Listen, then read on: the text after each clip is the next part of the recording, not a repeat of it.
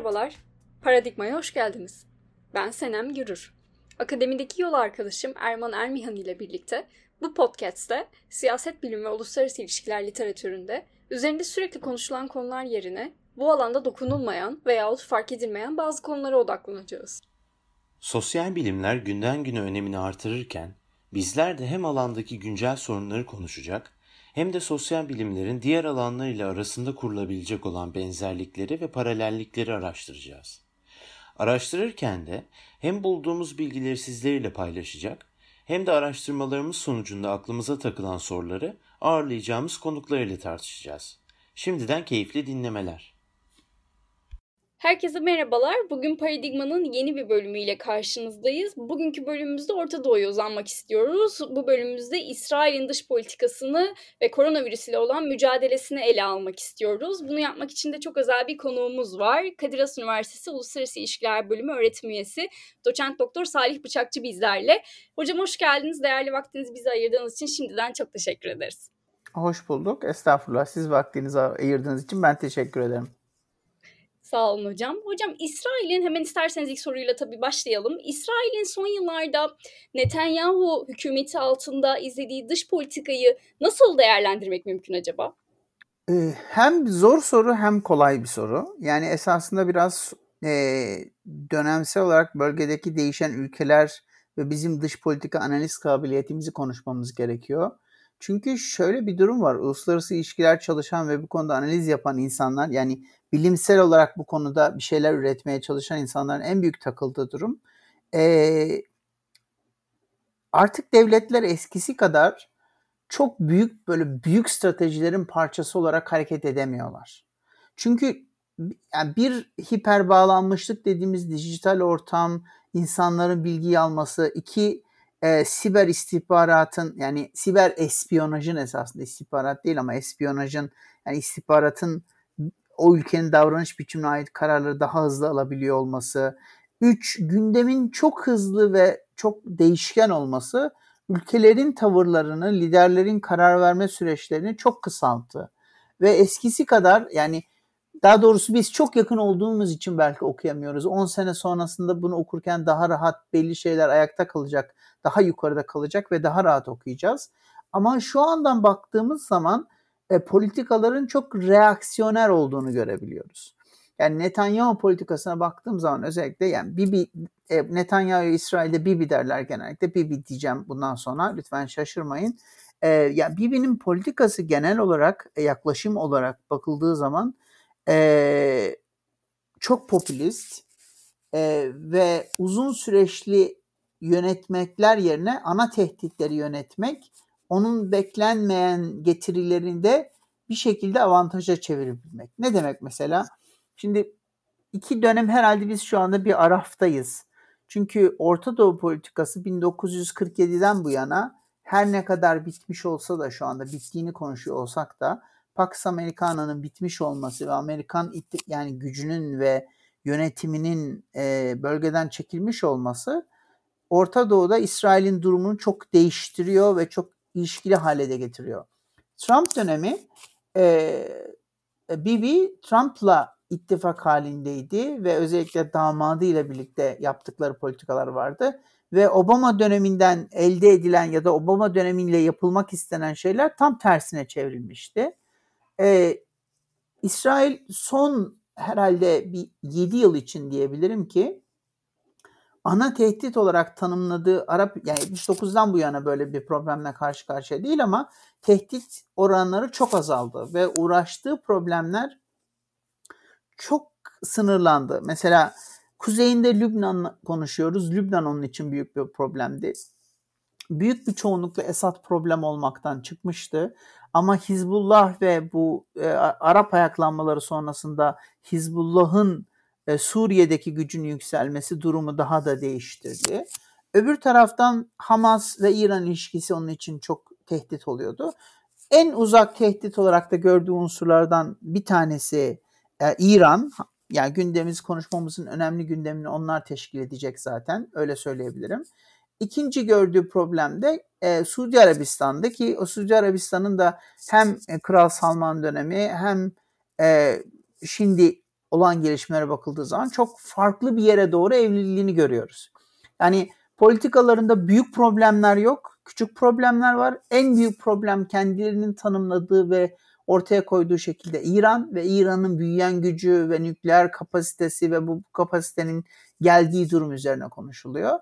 Ee, ve Bibi de bütün bunlarda İran üzerine odaklandı ve bunun en yüksek çıkışlarına bakarsan yani yaptığı konuşmalar ve gözüne takıldığı şeyler hep dış politikada bu konu üzerine. Onlardan bambaşka bir ortam olarak belki Trump yönetiminin e, Tel Aviv'deki büyükelçiliğini Kudüs'e taşımasını konuşabiliriz. Çünkü o da çok büyük bir şeydi ama İsrailler bunu asla beklemiyorlardı. E, yani bu zanları vardı ama bunun büyük bir problem olacağını düşünüyorlar. Bu 2000'lerde de çok konuşulmuştu. E, Amerikalıların bunu taşıması beklenmedik bazı ülkelerin de madem Amerikalılar yapıyor biz de yapalım demesi e, Bibi'nin bunu avantaja çevirip bir e, Kudüs daha tanınmış bir yer adına gelerek hamleler yapması var. Bunun getirdiği Doğu e, Kudüs'te ve Batı Şeria bölgelerinde yerleşimci alanların artması meselesi var. Ya bunun ötesinde de İsrail'in çok sıkıştığı, yalnızlaştığı gerçek e, davranış biçimi açısından ama çok sıkıştığı bir dış politik olduğunu söyleyemeyiz. Son e, bütün bunlardan ari ve ayrı olarak e, e, Sisi'nin iktidara gel- gelmesiyle birlikte, ihtilalle birlikte e, bir ittifak oluştu ve bu ittifak şu anda herkesin e, İbrahim'i e, Abrahamic Accords diye tanımladığı, İbrahim'i anlaşma ve uzlaşı diye tanımladıkları bir şey.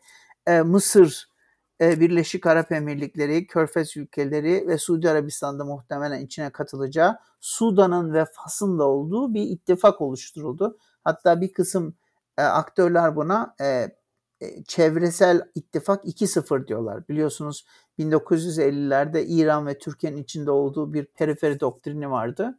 Şu anda gelenin de ikincisi olduğu söyleniyor. Bu da tabii belki siz de soracaksınız. Doğu Akdeniz'deki dengeleri çok değiştiren bir tarafa doğru giden bir dış politika geliştirdi ki bugünlerde de tam da bununla uğraşıyoruz herhalde. Hem İran hem Doğu Akdeniz'le uğraşıyoruz. Çok teşekkürler hocam kapsamlı cevabınız için. Aslında sizin işaret ettiğiniz diğer dış politika hususlarına geçmeden evvel biz bir de Netanyahu ve partisinin iç siyasette yaşadığı sorunları aslında sizden dinlemek isteriz. Netanyahu ve partisi birkaç seçimden sonra hala çoğunluğu elde edemedi. Bir hükümette kuramadı bildiğimiz kadarıyla. Bu Netanyahu'nun ve partisinin ülke içindeki konumu hakkında bize ne söylüyor hocam? Ya, ya esasında İsrail iç, iç politikası da ben Türkiye'deki iç politikaya çok benzetiyorum. Çünkü orada da bir tıkanmışlık var ve bu tıkanmışlığın getirdiği e, yani tıkanmışlık şu anlamda söylüyorum. iki yıl içinde şu anda dördüncü seçime gitme ihtimalimiz var e, ve bu karşımızda duruyor. Yapılan bütün seçimlerde Netanyahu kendisi istediği şekilde yani belki ilk önce şunu söyleyerek başlamak. 1948'den bu yana İsrail'de asla bir tek parti iktidarı olmadı. Ve olacağını da kimse düşünmüyor ve hayal etmiyor. Çünkü İsrail'de iç seçim barajları çok düşük. İç seçim barajları e, çok düşük olduğu için de insanların e, katıldığı zaman, e, seçimlere katıldığı zaman ortaya çok garip sonuçlar çıkabiliyor ve bu garip sonuçlar da ister istemez durumu çok derinden etkiliyor. E, şimdi son seçimlere bakarak biraz konuşmak gerekirse yani çünkü partinin partilerin içinde çok fazla parti var. Özellikle dinci parti sayısında e, ve ittifak listeleri konusunda e, çok fazla artış yaşandı İsrail'de son seçimde ve dağılımlara baktığınız zaman e, en büyük partinin yine İsrail Netanyahu'nun olduğunu görüyorsunuz. Netanyahu'nun yükselişiyle birlikte yani rakamsal düşüşü ama kendisince en büyük ittifak olmasıyla birlikte hep düşüşler görüyoruz. Birleşik e, Tora Yahudiliği 14 mesela aldı. Yanlış hatırlamıyorsam. Şas yine İsrail'in önemli dindar partilerinden bir tanesi 12 aldı. Ee, e, Meretz 10 aldı. İsrail Beytano 10 aldı yanılmıyorsam. Ve bütün bu liste Yamina 15 aldı. Labour 15 aldı filan. İsrail'deki şu andaki en büyük gündemlerden bir tanesi yani Likud'un karşılaştığı en büyük gündemlerden bir tanesi kimle ittifak edeceği konusunda. Yani en e, sağcı grup partiler var, uç sağ partiler var ve dindar partiler var. Solcu partilerin yani işçi partisinin neredeyse yok olmaya yakın olduğunu görüyoruz biz ki çünkü mesela sonradan çıkan Gelecek Var dediğimiz Yeşil Atit Partisi e, beklenmeyen bir şekilde merkez sağ yakınlığa daha yükselmiş olmakla birlikte e, solcu partilerin öldüğünü görüyoruz. İsrail'de kimle konuşsanız şey diyor sol öldü artık. Tabii solun ölmesi biraz zamanın ruhuyla ilgili. Yani dünyadaki sizin de okuduğunuz eminim siz de aynı şeyleri söyleyeceksiniz. Avrupa Birliği'nden bahsedersek ya da dünya politikasının değişik zeminlerinden bahsedersek göreceğimiz nokta şey olacaktır. Sağcı ve popülist partilerin önlenemez yükselişi. Bu biraz uluslararası gündemle ilgili, yaşadığımız problemlerle ilgili, e, küreselleşmenin negatif etkileriyle ilgili gibi bir sürü şey söyleyebiliriz. Yani derslerde de konuştuğumuz şeyler bunlar. E, ama öbür taraftan baktığımız zaman Netanyahu'nun en büyük konuşulan şey İsrail içindeki yaptığı yolsuzluklar ve e, politikayı aile unsuru haline getirip e, meritokrasiye önem vermemesi ve bütün pozisyonları şekillendirirken ittifaklarına ve kendini hep güçlü çıkaracak hamlelere doğru bakması ve İsrail'in iç e, tartışmalarında genelde yıllar bu yani bütün seçimler arasında hep bu konuşuldu. Ve bir kısım insan nasıl bu yani bazı ülkelerden çok farklı olarak tartışma hakkı özelliği çok fazla İsrail'de. Çok fazla protesto yapıldı Covid'e rağmen. E, ama e, sonunda İsrail kendi iç partisine baktığımız zaman o da son ittifaklarla düzlüğe girdi. Seçimlere girerken kendi düzenlemelerini yaptı. İşte olabilecek en iyi ittifakı kurmaya çalışıyor. Şimdi görev aldıktan sonra da nasıl bir ittifak kuracağına karar vermek zorunda. Yani sadece dindar partilerden alı, alı oluşmuş bir e, bir, bir Likud ittifakı da olabilir. Yoksa sağcı partilerle yapılmış bir ittifak da kurabilir. Bu kurduğu ittifak belki önümüzdeki günlerde daha muhafazakarlaşmış popülist bir İsrail politikasının ortaya çıkmasına sebep olacak. E, bu da tabii ki yani gelecek İran seçimlerinin muhafazakarlaşma trendiyle düşünüldüğü zaman belki daha daha muhafazakarlaşmış ve daha gerginleşmiş bir Orta Doğu politikası görmemiz mümkün gibi bir hale getiriyor benimki. Yani bu da korkutucu olduğunu söylemeliyim. Eğer bunda yani 61 sandalyeyi alamazsa hiçbir şey e, koalisyon ya hükümet kurma çabası yeni bir e, seçim daha ortada olabilir ki o seçimde neler getirir şu andan tahmin etmek çok zor. Çünkü giren parti sayısının çokluğu, e, değişik ittifaklar bizi çok farklı sonuçlara doğru götürdü. O zaman sizin tam son e, geldiğiniz noktada İran'dan bahsetmiştiniz. Aslında ilk soruya cevap verirken de İran'ın ne kadar sohbetimizde merkezi bir konuma geleceğinden de bahsetmiştik. Onunla paralel olarak aslında son dönemde İran'ın nükleer santrallerine gerçekleştirilen saldırılardan İsrail'i suçlaması söz konusu oldu. Biz aslında sizden İsrail-İran ilişkileri buradan nereye gider? Özellikle seçimlerde yakınken bunu merak etmiştik hocam. Ee, Erman zor sorular bunlar. Yani bu kehanet kabiliyetinin üstünde sorular. Çünkü niye zor sorular? Çünkü çok fazla aktörlü oyunlardan bahsediyoruz. Yani e, Stuxnet'ten 2010'dan bu yana bu inişli çıkışlı ya da e, işte e, P5 artı 1 anlaşmasından bu yana inişli çıkışlı bir İran hikayesi var. E, ve bunu orkes orkestrayı yöneten şef Amerika ama bütün bu şef yönetirken kulağına sufle veren orkestrada orkestrasyonda sufle olmadığının farkındayım. Ama yani durum senaryo bunu gerektirdiği için söylüyorum. Sufleyi veren e, genelde İsrail oluyor. E, Obama ile Bibi karşı karşıya gelmişlerdi. Çünkü İsrail Obama'nın bu anlaşmayı yapmasını hiç istemiyordu. Hatırlarsanız Türkiye Brezilya'da başka bir e, teklif sunmuştu. Ama hala neden ve niye kabul edilmediği konusunda çok net fikirlerimin olmadığı bir anlaşma kabul edilmedi. En sonunda e, P5 anlaşmasına imza attık. P5 artı 1 anlaşmasına imza atıldı. Ve İran e, kontrolleri kabul etti ve belli kısım şeylerin açılmasını sağladı. E, ambargolar kalktı ve çalışmaya başladı. Bu İranlar için nefes aldırmıştı. Hatırlarsan bu yumuşama dönemi de e, sizin de takip ettiğiniz şekilde ruhaninin ortaya gelmesini sağlamıştı. Ahmedi Necat e, ve özellikle Ali, Ali Larcani o dönemde çok aktifti hatırlarsanız nükleer uzlaşmalarda. Niye herkesin nükleer geliştirme hakkı var da İran'ın yok meselesini çok sık gündeme getiriyordu. Ve o muhafazakar dönemin çaresizliğinden ve sıkışmışlığından özellikle ekonomik açısından İran'ın sıkıştırmışlığından ruhani gibi daha böyle e, modernist, daha uzlaşabilecek e, bir kişiliğin İran'ı başka bir yere götürülmesi hayal edildi. Yani en azından ekonominin daha açılması, halkın daha müreffeh duruma gelmesi filan gibi bir duruma getirdi.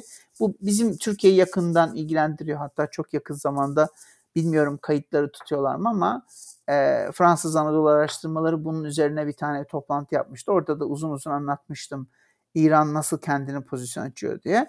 E, İran iki şey gördü. Bir, yani şimdi nükleer niye önemli meselesini herkesin bildiğini düşünüyorum ama çok açıkça onu anlatayım. Sadece elektrik üretimi için değil, e, nükleer aynı zamanda caydırıcılık olarak da çok önemli bir şey kapasite olarak.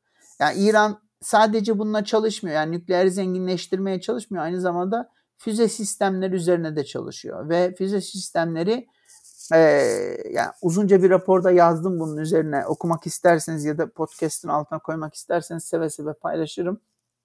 Zaten online'da.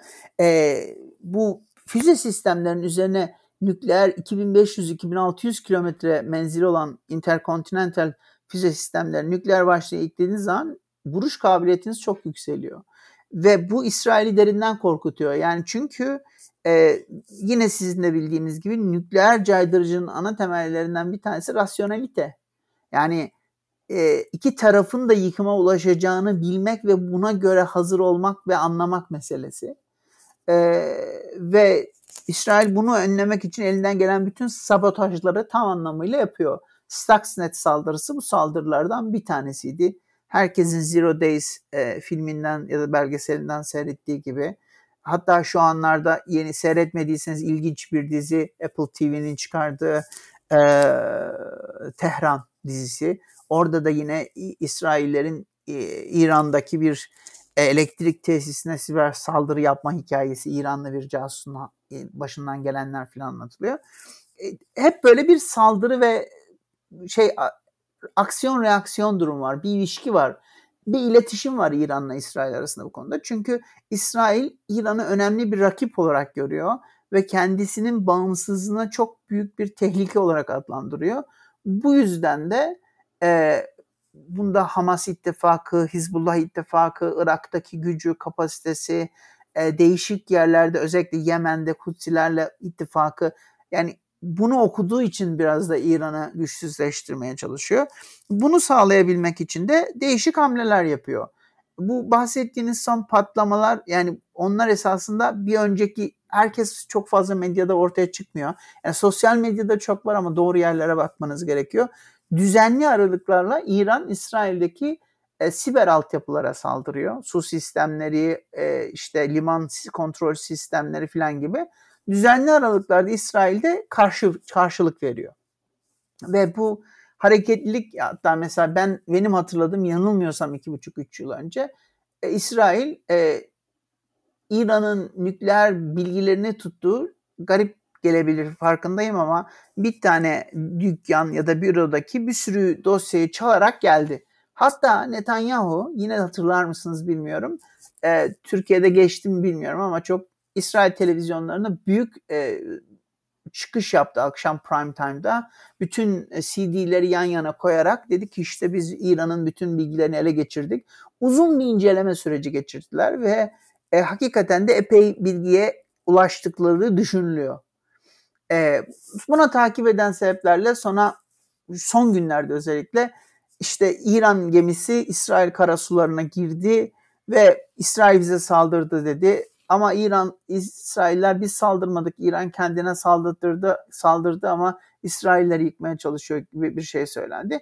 Bu devam eden ve sonra İsrail'in yine İran'ın e, liman kontrol sistemlerine saldırısı gibi bu sürekli tekrar eden ve yenilenen e, bir yapı haline geldi. Son saldırı e, bir patlama ama patlamanın sebebi konusunda e, açıkçası çok net bilgiye ulaşmak mümkün değil.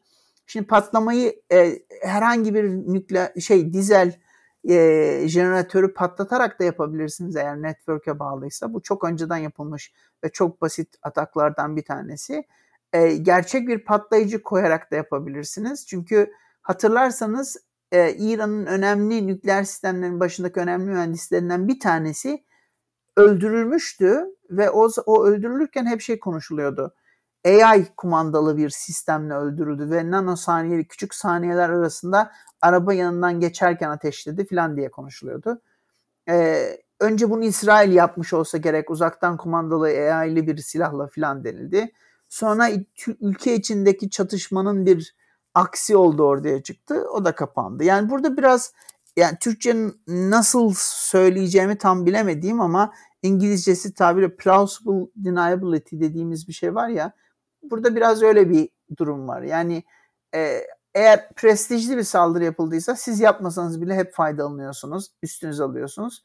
Yok e, saldırı başarısızsa kendiniz yapsanız bile yok ben yapmadım deyip size kadar ilişkilendirmesini engelliyorsunuz gibi bir durum var. Bu iniş çıkışlı durumun son en yakın hamlesi e, dün itibariyle oldu herhalde. Bu haftanın içinde oldu ikinci yarısında. E, İsra- Mossad'ın başıyla İsrail Dışişleri Bakanı bu konularla ilgili önemli figürlerinden bir tane kişilerinden bir tanesi Amerika Birleşik Devletleri'ne bir ziyaret yaptılar ve elde ettikleri bilgileri ve detayları Amerika ile paylaştılar. Çünkü Biden'ın Obama'ya çok yakın bir politika izliyor olması gelecek günlerde nasıl davranacakların göstergesi. Daha ilginç bir şey daha var. İsrail'de daha kabine kurulamamışken e, Haziran'da da İran'da bir seçim olacak. Ve İran'daki seçimin adaylarına baktığınız zaman gayet muhafazakar kişiler olduğunu görüyorsunuz. E, şimdi İsrail'de sağ tandanslı ve hatta dinci bir parti kurulur da İran'da da muhafazakarlar gelirse ve Biden da bunlarla uzlaşmak isterse e, çok güzel ve eğlenceli günler bizi bekliyor gibi geliyor. Hocam ağzınıza sağlık. Ee, dilerseniz bu noktada sizin yine ilk soruda işaret ettiğiniz Doğu Akdeniz meselesiyle alakalı birkaç bir şey sormak isteriz size. Şimdi öncelikle kamuoyunda yani özellikle Türk kamuoyunda çok e, yankı bulmadı ama e, Nisan ayının ortalarında İsrail ile Yunanistan e, bir buçuk milyar dolardan bir tık fazla sanıyorum yanlış hatırlamıyorsam bir savunma anlaşması imzaladı. Bu anlaşmada yine yanılmıyorsam iki ülke arasında askeri alanda yapılan en büyük anlaşma olarak kayıtlara geçmişti. Bu anlaşmayı nasıl yorumlarsınız e, diye öncelikle size sormak istiyorum. Bir de yine son dönemde Doğu Akdeniz'de Türkiye'nin karşısındaki ittifakın saç ayakları Güney Kıbrıs, İsrail, Birleşik Arap Emirlikleri ve Yunanistan ilk kez bir toplantı gerçekleştirdi. Bu kurulan yeni ittifakta acaba sürdürülebilir bir ittifak olur mu Türkiye'nin karşısında? Bir de bunu sormak isteriz size. Wow. Senem de yine çok zor e, iki tane uzmanlık sorusu sordu ama e, bakalım cevaplayabilecek miyim?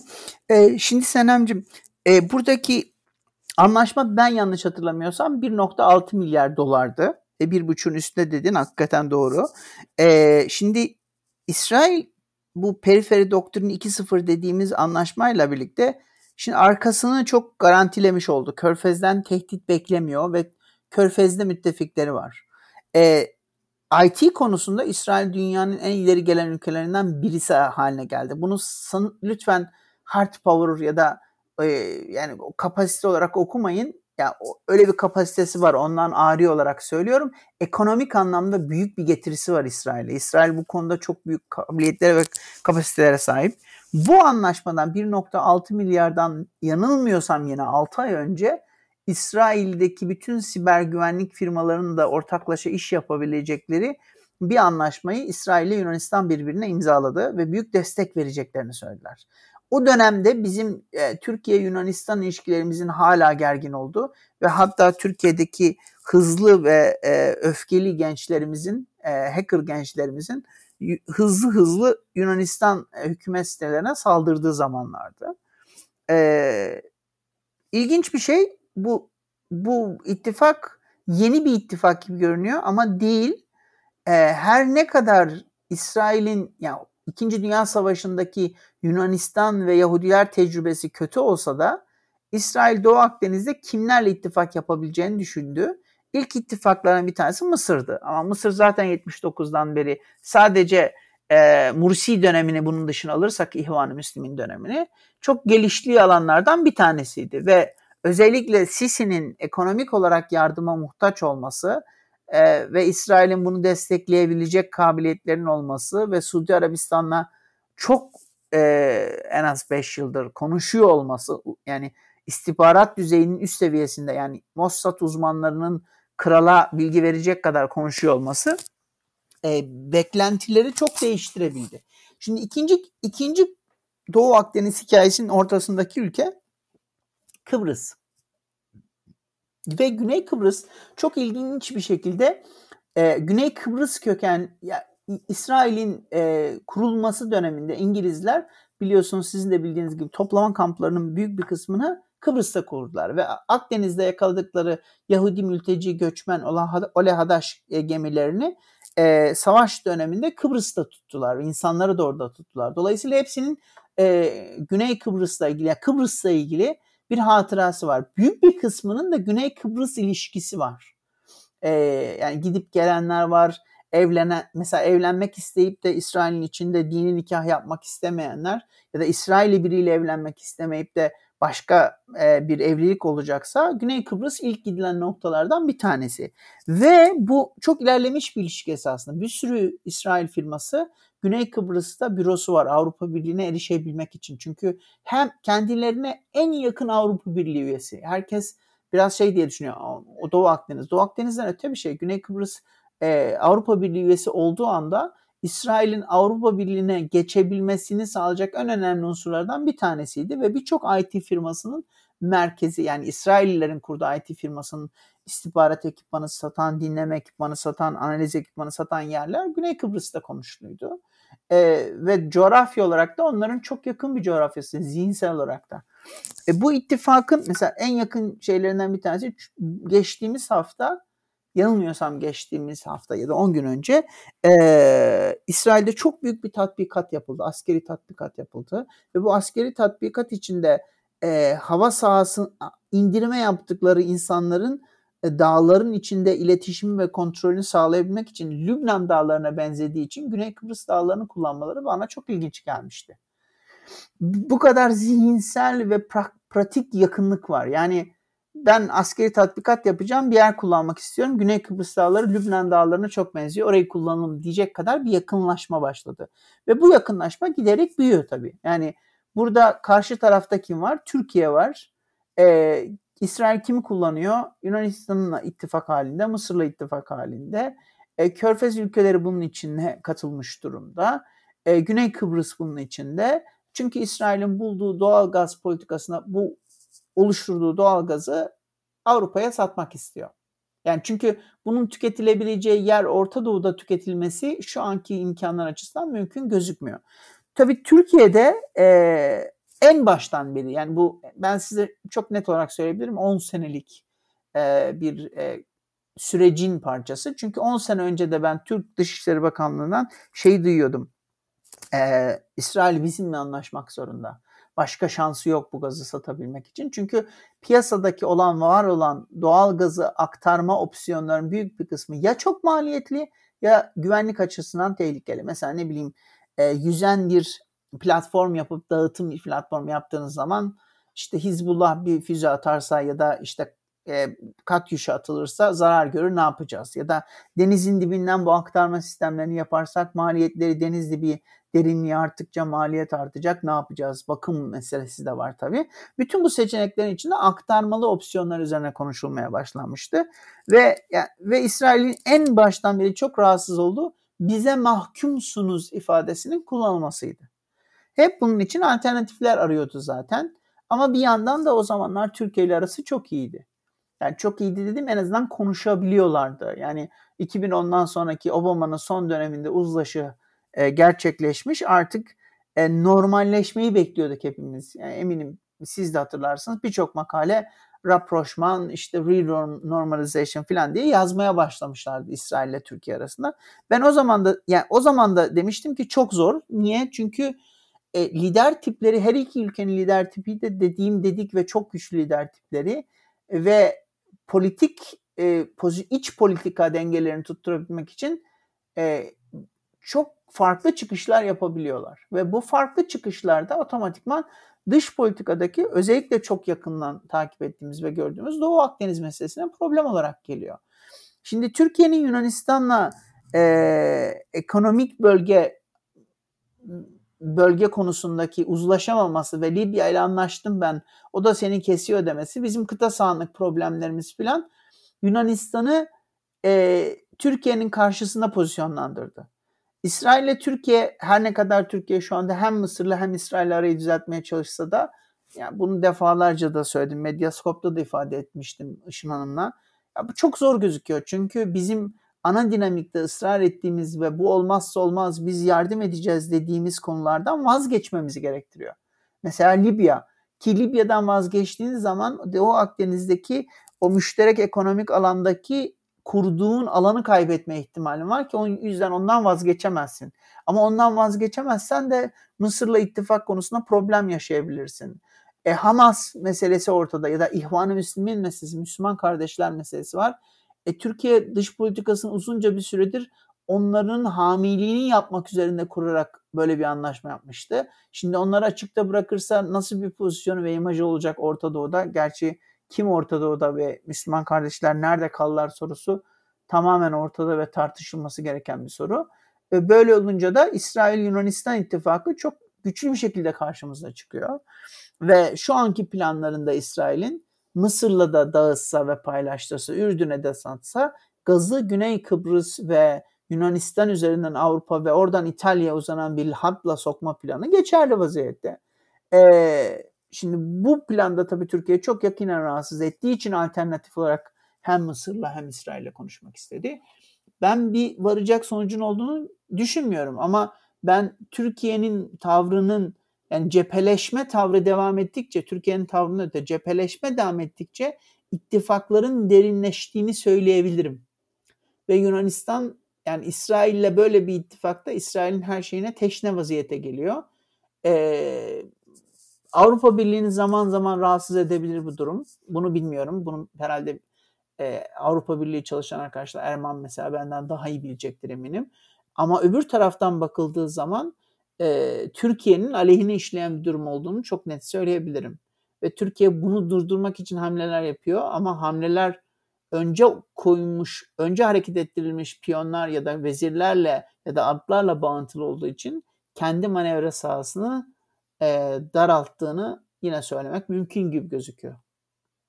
Bir sürü konu var farkındayım ama hepsine böyle küçük küçük dokunmaya çalışıyorum. Yani sormak istediğiniz, daha derinleştirmek istediğiniz bir konu olursa onun üzerine de gidebiliriz. Çok teşekkür ederiz hocam. Ağzınıza sağlık tekrardan. E, bu noktada aslında Erman'la benim de hani merak ettiğimiz e, bir diğer konu İsrail seçimlerinden sonra Filistin'de yapılacak olan da e, seçimlerdi. Biraz o noktaya da değinelim isteriz. E, şimdi aslında Filistinliler 2006 yılından sonra ilk kez parlamento seçimleri için sandık başına gideceklerdi. Fakat sanıyorum o da dün sabah oldu. Dün sabah Filistin Özel Yönetim Başkanı Abbas bir açıklama yaptı ve seçimleri erteleme kararı aldıklarını bildirdi. Sebep olarak da e, Doğu Kudüs'ündeki Doğu Kudüs'teki Filistinli seçmenlere İsrail'in demokratik haklarını gerçekleştirme hakkı tanıdığı zaman bu seçimler yapılacak dedi ve şimdi seçimleri ertelediğini söyledi. Yeni bir seçim takvimi de sanıyorum ki açıklamadı. Bu çerçevede e, size şunu sormak isteriz. Filistin'de ertelendiği duyurulan seçimlere karşı İsrail nasıl bir e, etkisi vardı veya işte İsrail'in politikası bu bölgeye nasıl şekillenmekteydi? Ya şimdi bu bu çok zor bir şey. Ee, Ebu Mazen, e, Mahmut Abbas'tan bahsettiğiniz zaman şimdi problemimiz bir değil birden çok. Bir tanesi en yakın ve en kolayından başlayalım. E, Covid. Yani çok ilgisiz gibi gözüküyor ama İsrail'in aşı politikası daha sonra soracağınızı biliyorum ama e, noktayı koymak için İsrail'in aşı politikasının bu kadar hızlanmasının sebebi seçimlerdeki katılımı yükseltebilmekti ki rakamlara bakarsanız e, bu Covid sonrasındaki yani aşılanma sürecindeki sonrasındaki seçimdeki katılım oyu oranı neredeyse bir öncekinle eşit durumdadır ki bu önemli bir başarı. Şimdi Filistin'de durum böyle değil e, sanırım fikir turuna yazdığım bir yazıda o yani Erman'ın da bahsettiği yazıda bunu yazmıştım. Şey oranlarını, aşı dağıtılan, yapılan aşı oranlarını Filistin'de. yani Batı Şeria tabii bu Filistin derken PNA dediğimiz Filistin Milli Otoritesi'nden bahsediyoruz. Hiç Gazze'yi elimizin konuşmuyoruz bile yani. Çünkü yapılacak seçimler bir, bir parçada ona esaslı olarak gidiyor. Ee, ciddi olarak bir aşı problemi var. Aşı problemi olduğu için bölük pörçük herkes bir parça aşı gönderdiği için aşılama sürecini tamamlayamadı. Şimdi öbür taraftan da Kudüs'ün başkent olması probleminin getirdiği bir Doğu Kudüs problemi ortada. Yani ne kadar e, insanlar ilgili okuyorlar bilmiyorum ama e, biliyorsunuz 67 Savaşı'na kadar eski şehrin yönetimi ve Doğu Kudüs'ün yönetimi e, büyük bir kısmı yönetimi Ürdün hükümetinin elindeydi. Haşimilerin elindeydi. 67 Savaşı'ndan sonra kaybediyorlar e, bütün bu tarafları. Tabi İsrailli Arapların durumu e, ve onların vereceği oy Filistin meselesi için çok önemli.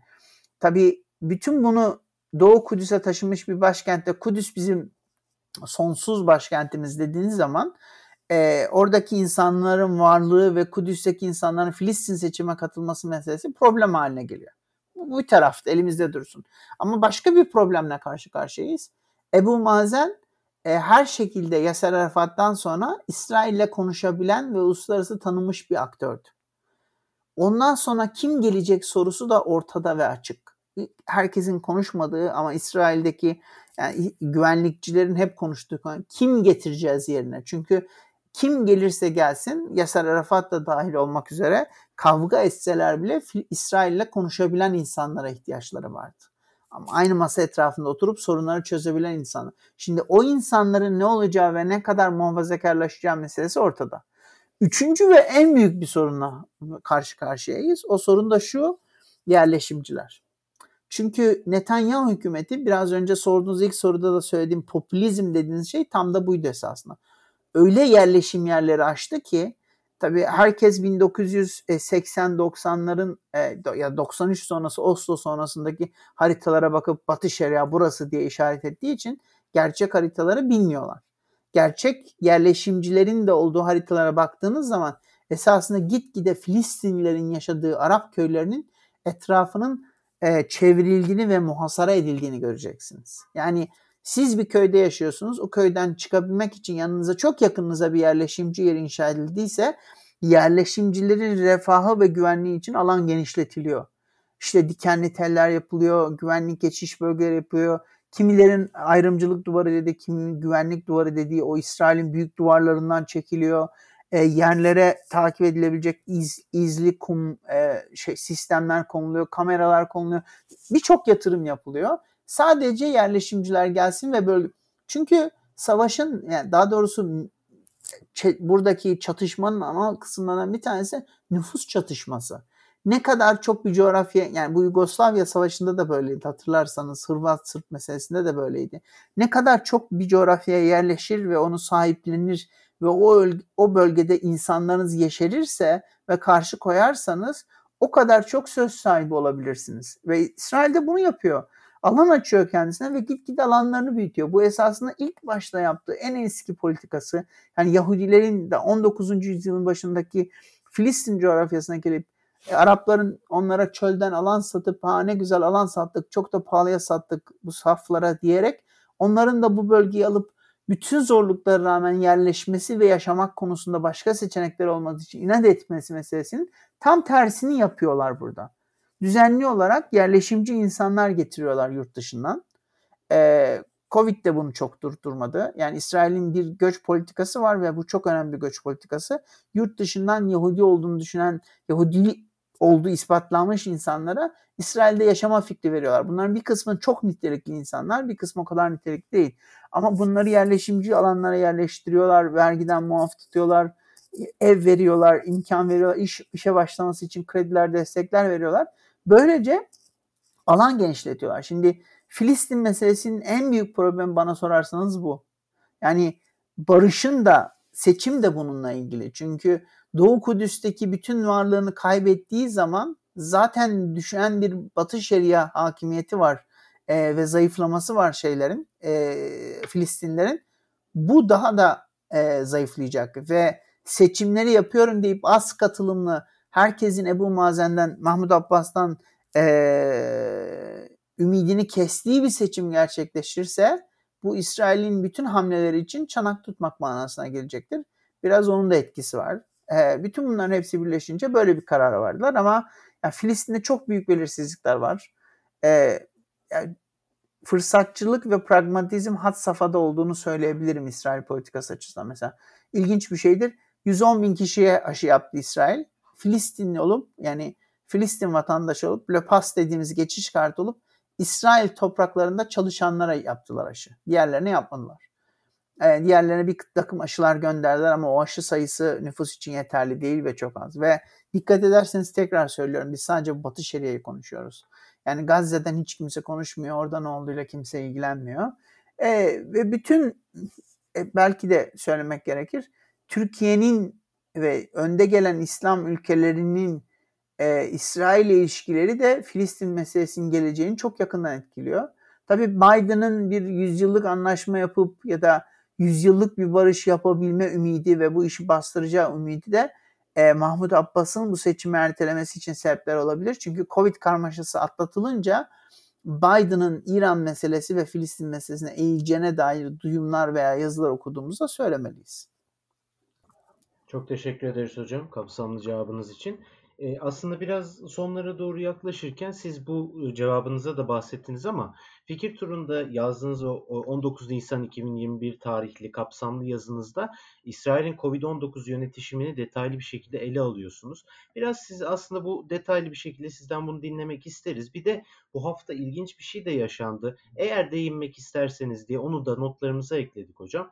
Ee, İsrail tabii bu açılma sürecinde e, çok geçen günlerde çok kapsamlı ve kalabalık bir toplantı gerçekleşti. Bu tabi Lag Boemer Festivali'nde oldu ve 45 kişinin en az hayatını kaybettiği e, açıklandı takip ettiğimiz kadarıyla.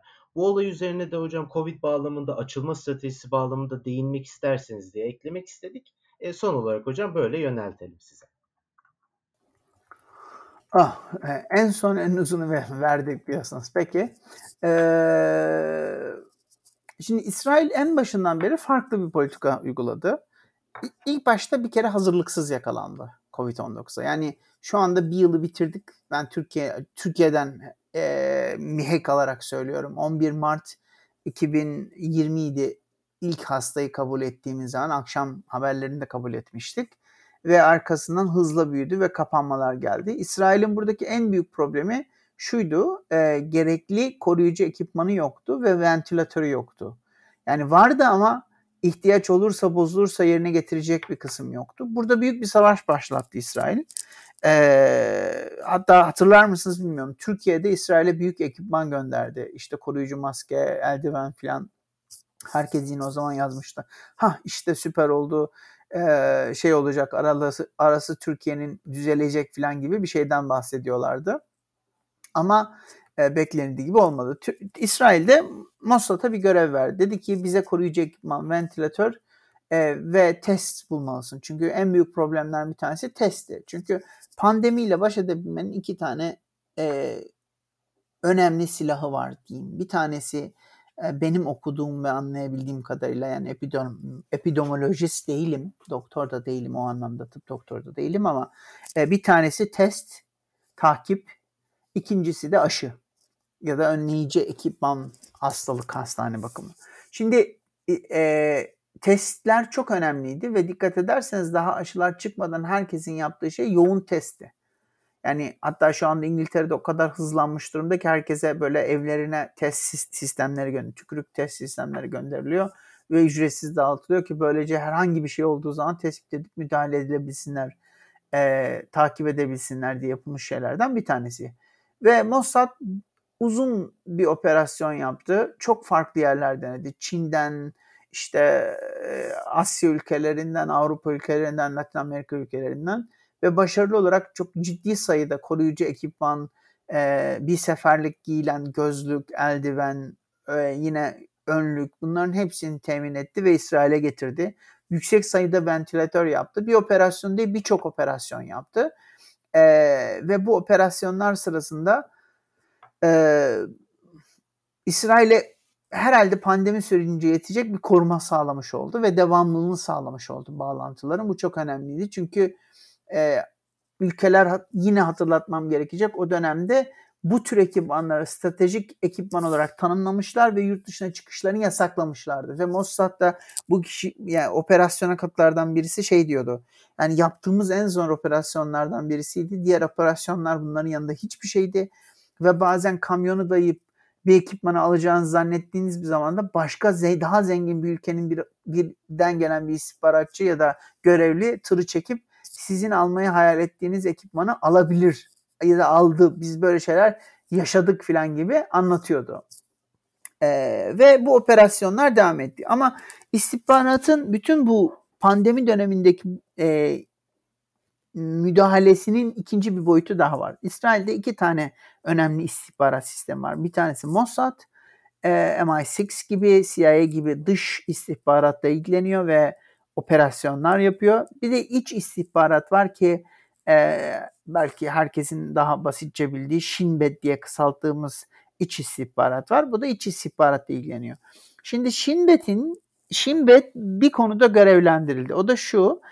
iki, aşı yokken e, şimdi kimden kime bulaşıyor hastalık meselesi çok önemliydi. Yani böylece yani eğer contain edebilirseniz, durdurabilirseniz hastanın gezmesini ve dolaşmasını daha az insanı hasta eder. Böylece hastalık kendisi karantinadayken bitebilir ya da sonlanabilir ya da onu hastaneye aktardığınızda sonlanabilir gibi bir durumla karşılaşıyordu. Şimdi İsrail'de özellikle daha biraz önce sorduğunuz son sorunun parçası olarak gelen bir şey e, dindarların büyük bir kısmı Hahambaşı da dahil olmak üzere işte e, Mehdi gelecek bu bir hastalık aşı olmayız biz filan gibi bir şey söyledi. Sonra kendisi de Covid oldu tabii ki aşı oldu. O ayrı bir mesele. Ama yani e, bir grupta ısrarla bu kurallara uymadığı maske takmadı. Dolayısıyla dediler ki şimdi şöyle bir şey yapsın. Önce onlarda da bizimdeki Sağlık Bakanlığı gibi e, bir şey oluşturdu. Bir software oluşturdu. Software insanları takip etmeye, Covid'li çıkanları uyarmaya ve etrafındaki insanlara mesajlar göndermeye başladı. Şimbet bu noktada devreye girdi. İnsanların telefon kayıtlarındaki metadataya bakarak nerede gezdiğine ve yakınlıklarını hesaplayarak o insanlara yakın olmuş ve hastalığa e, bir şekilde virüse maruz kalmış, virüs yükü artmış olabileceğini düşündüğü insanlara karşı e, uyarı mesajı gönderdi. Ve o insanları işte Sağlık Bakanlığı'nın uygulaması üzerinden gönderdi. Ve bu ikisi arasındaki iletişim uzunca bir süre devam etti. Böylece kim kime yakındı, hangi hastalığı kim neye bulaştırdı, öyle misiniz git aşı olun, test olun, aşı çıkmadan önce test olun, ilaç alın meselesini e, sözlü olarak Şinbet götürdü. Ta ki e, bir e,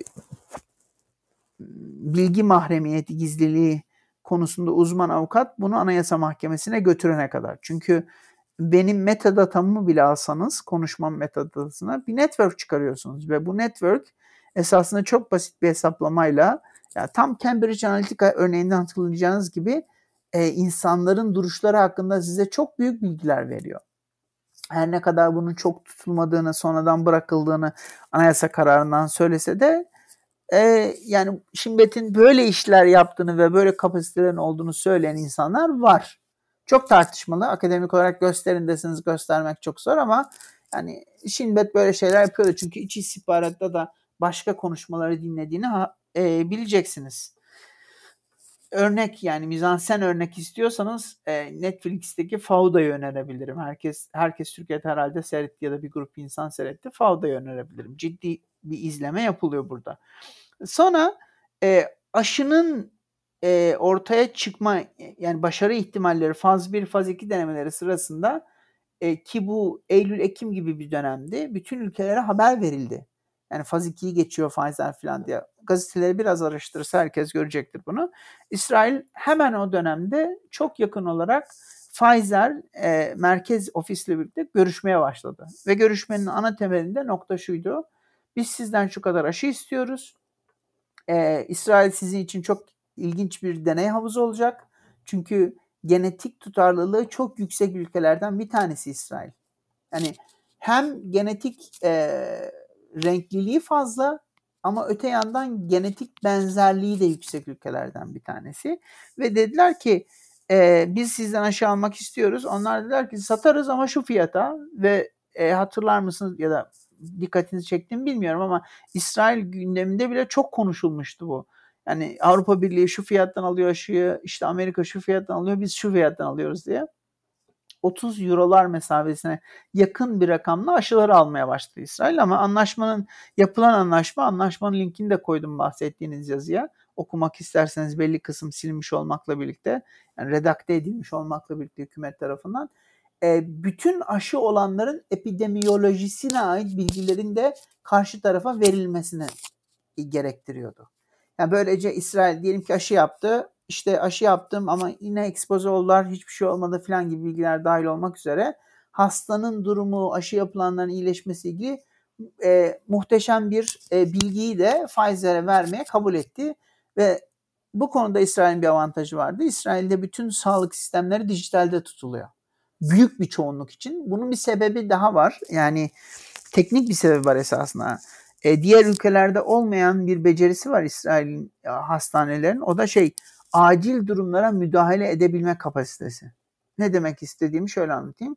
Bir terörist saldırı olduğu zaman o terörist saldırının nasıl koordine edeceği, hangi en yakın hastanelere gönderileceği ve kaç kişinin hazır olacağı, ne yapılacağı filan konusunda acayip bir e, ne diyeyim acil durum hazırlık planı var İsrail'in.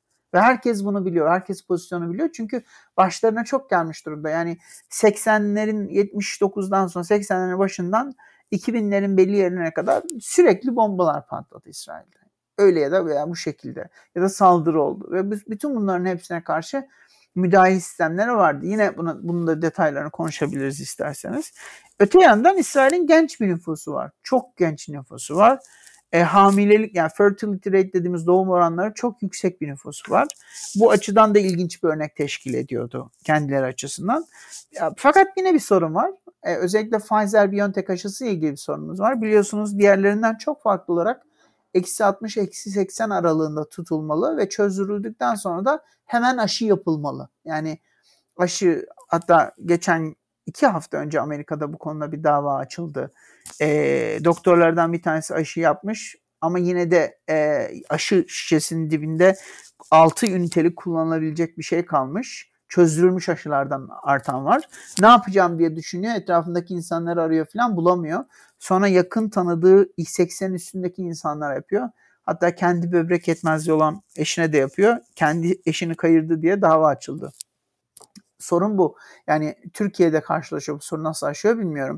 Hem soğuk zincirde tutmak zorundasınız e, hem de çözdükten çözdükten sonra herkese aşı yapmak zorundasınız. Şimdi birinci kısım e, bu kısımda hiç yani epidemiolojinin matematiksel epi, epidemioloji nasıl kullanılıyor, sır nedir filan gibi kısımlara girmiyorum. Sadece sosyal bilim tarafını anlatıyorum. E, gelen aşıları transfer edebilmek için pizza kutusu gibi bir sistem oluşturdu. Termal bir kutu İsrail. Ee, ve gelen aşıların hepsini havalimanında eksi 60, eksi 80'de tuttu. Özel kuryeler, özel kurye dağıtım sistemleriyle bir performans hesaplaması yaparak ülkenin nerelerinde bu ekipmanları tutsa ve onlarla bu oranda tutsa çalışabileceğini hesapladı. Sonra bu ülkeler bu noktalardan nasıl dağıtılacağına dair e, bu e, soğuk zincir kutusunu geliştirdi pizza kutusu gibi geliyor dağıtım ve aşı yapılacak yere ki mesela Tel Aviv'in meydanı da bunlardan bir tanesiydi.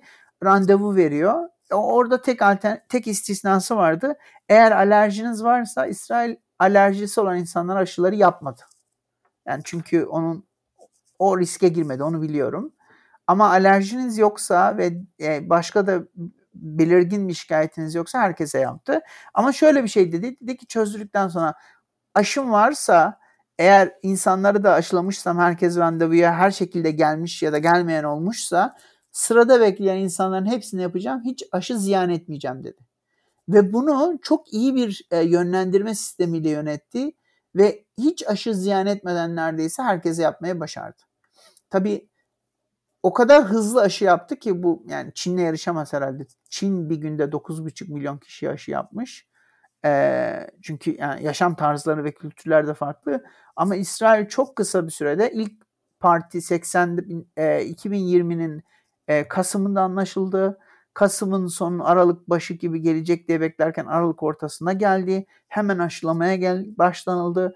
Yanılmıyorsam şu anda rakamları hatırlam yanılıyor olabilirim ama lütfen o yazıya bakın çok net tarihleri koydum.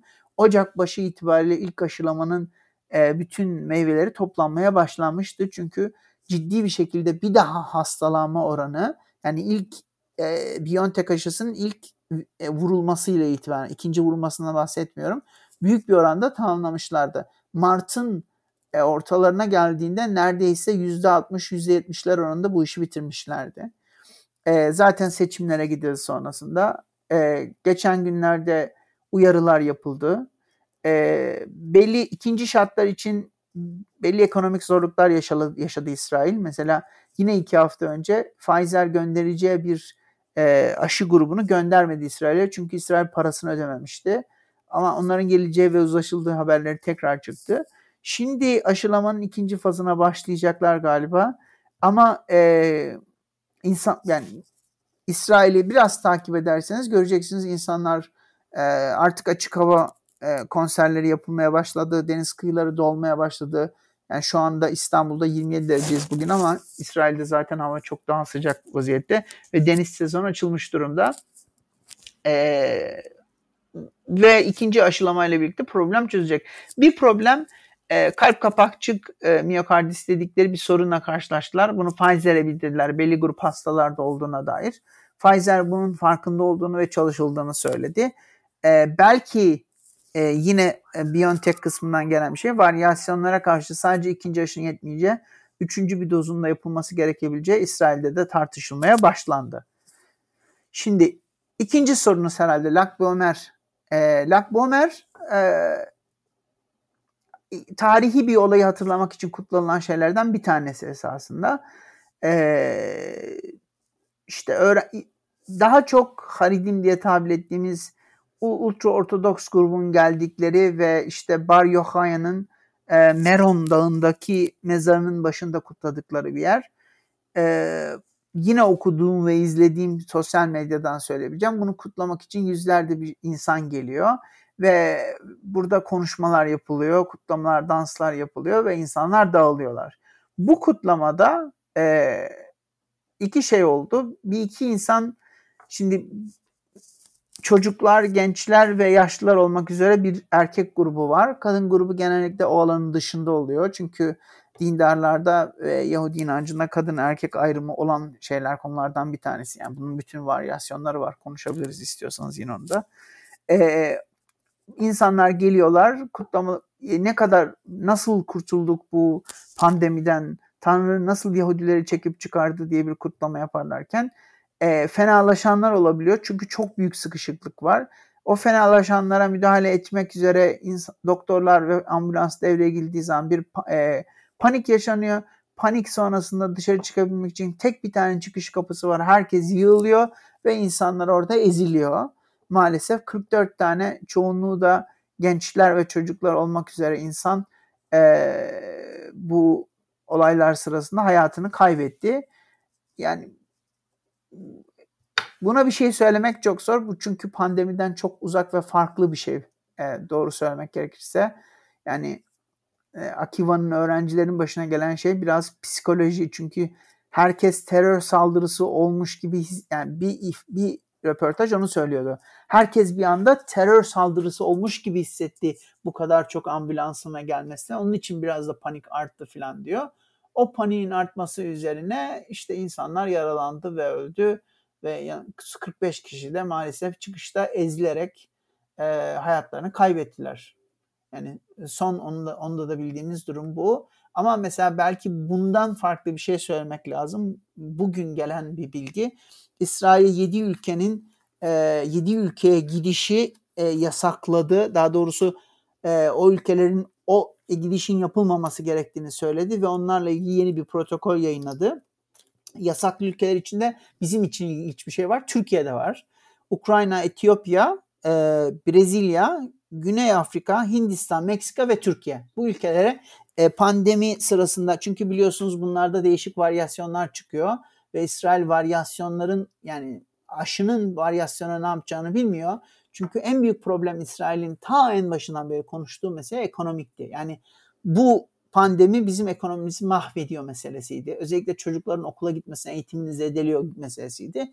Bunun için şu anda bu varyasyonlara karşı kendini korumak için böyle bir tedbir aldığını düşünüyorum. Ee, haklı mı? Haklı. Tek, tek e, istisnası şu eğer bir şekilde diyor çünkü Türk Hava Yolları çok kullanılıyor İsrailler tarafından başka ülkelere transit gidişte. Eğer diyor o ülkede 12 saat kalırsa sadece transit için bu bu şartları e, e, zarar vermiş olmuyor. Onların dışında hariçte tutarak diyor. E, bu ülkelere seyahat problem. Bu ülkenin herhangi birinden gelip giderseniz e, bir şekilde gelmek zorunda kalırsanız kendinizi karantinada tutacaksınız diye bu konuda iç uygulamalarını da geliştireceğini belirten yeni bir gelişme var.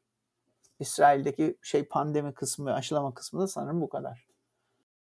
Hocam çok teşekkür ederiz. Gerçekten çok fazla da konuya değindiniz. Dolayısıyla belki e, çok da fazla vaktinizi almamak adına başka bir zaman sizinle daha da e, işaret ettiğiniz konuları detaylandırmak üzere yine bekleriz diyelim.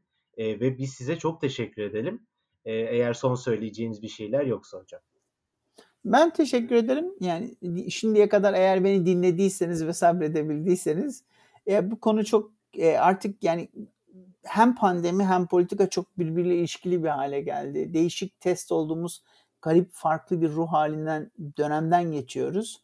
Ee, çok çok konuşacağımız çok fazla şey çıkacak. Yani bir tek pandemi değil Orta Doğu ile ilgili yani herkes Doğu Akdeniz diyor ama esasında problem Orta Doğu ve bölgesel olarak coğrafyanın yakınlaşması. Göreceğiz bakalım. Umarım tekrar görüşüp detayları konuşabiliriz. Çok seviniriz hocam. Vakit ayırdığınız, sabrettiğiniz, sorularımızı yanıtladığınız için çok teşekkür ediyoruz tekrar size. Her zaman yine bekleriz hocam. E, kapanışı yaparken e, tekrardan dinleyicilerimize hatırlatmak isteriz. Bugün e, çok kıymetli hocamız Doçent Doktor Salih Bıçakçı hocamızla beraber hem İsrail'in dış politikasını, iç politikasını ve hatta Covid-19 stratejisini konuştuk. Pek çok da konuya değindik. Hocamız da bizi kırmadı, geldi bugün sağ olsun. E, ve yakın zamanda da sürpriz bir haberimizi de paylaşacağımızı buradan da duyurmuş olalım. Bizi takipte kalın. Paradigmayı desteklemeyi unutmayın. Çok teşekkür ederiz.